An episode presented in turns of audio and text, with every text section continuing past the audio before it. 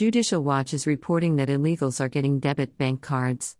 Many nonprofit work centers that aid illegal immigrants around the nation are now offering a special debit card for those who lack the identification papers required to open bank accounts in the United States.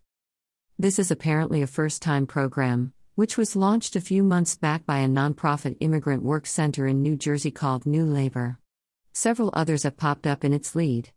The center in New Jersey has distributed 300 cards and copycat establishments in Southern California, and Chicago has initiated the program and vowed to just give thousands of illegal aliens these debit cards loaded with our money.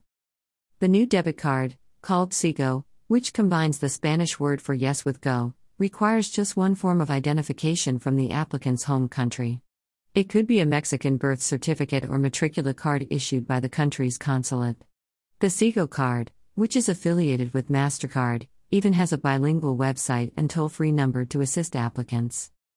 Promoters brag about how the new card enables immigrants without checking accounts or credit cards to keep their cash somewhere safer than beneath their mattresses.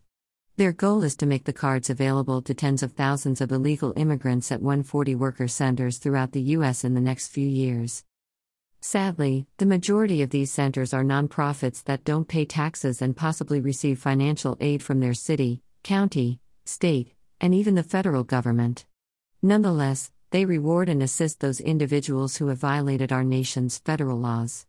To compound this situation and make it worse, the United Nations is handing out $800 debit cards to illegal migrant families in Mexico heading to the U.S. This is absolutely sickening.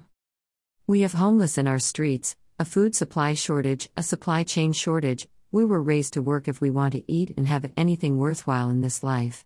Of course, we should help our own less fortunate as we have all had rough patches. We should have compassion for those in need, but those that break our laws, come here illegally and have their hand out because they believe they are entitled to gratis, free, money need to be deported out of our nation. I am not rich, never was, never will be. I have needed help in my lifetime, but I do not expect anyone to hand anything to me. No one owes me anything. When I could work for my money, I did, and I did it legally, and I did not invade another nation illegally to do it. If you try that in Mexico, you get 25 years to life. In conclusion, we keep working hard to maintain the life we have worked for, and all the while we toil, they give these illegal immigrants slash migrants our tax money for free. This is what Biden and Harris are doing. This is the new United States of America. If I had the means, I might just leave the country and move elsewhere because I am so fed up.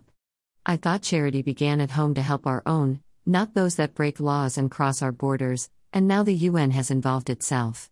The above photo is from the UN. Proof that the American people are duped and used and thrown out like trash for illegal immigrants slash migrants.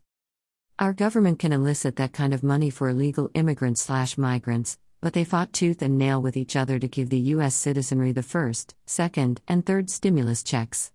I wonder what Senator Manchin D has to say about this, or was he hoping this little secret would never become told? Maybe this is why Senator Kristen Sinema D gets so much hell. She works for her constituents. Whatever the reason this government thinks it can help these illegals, it needs to stop.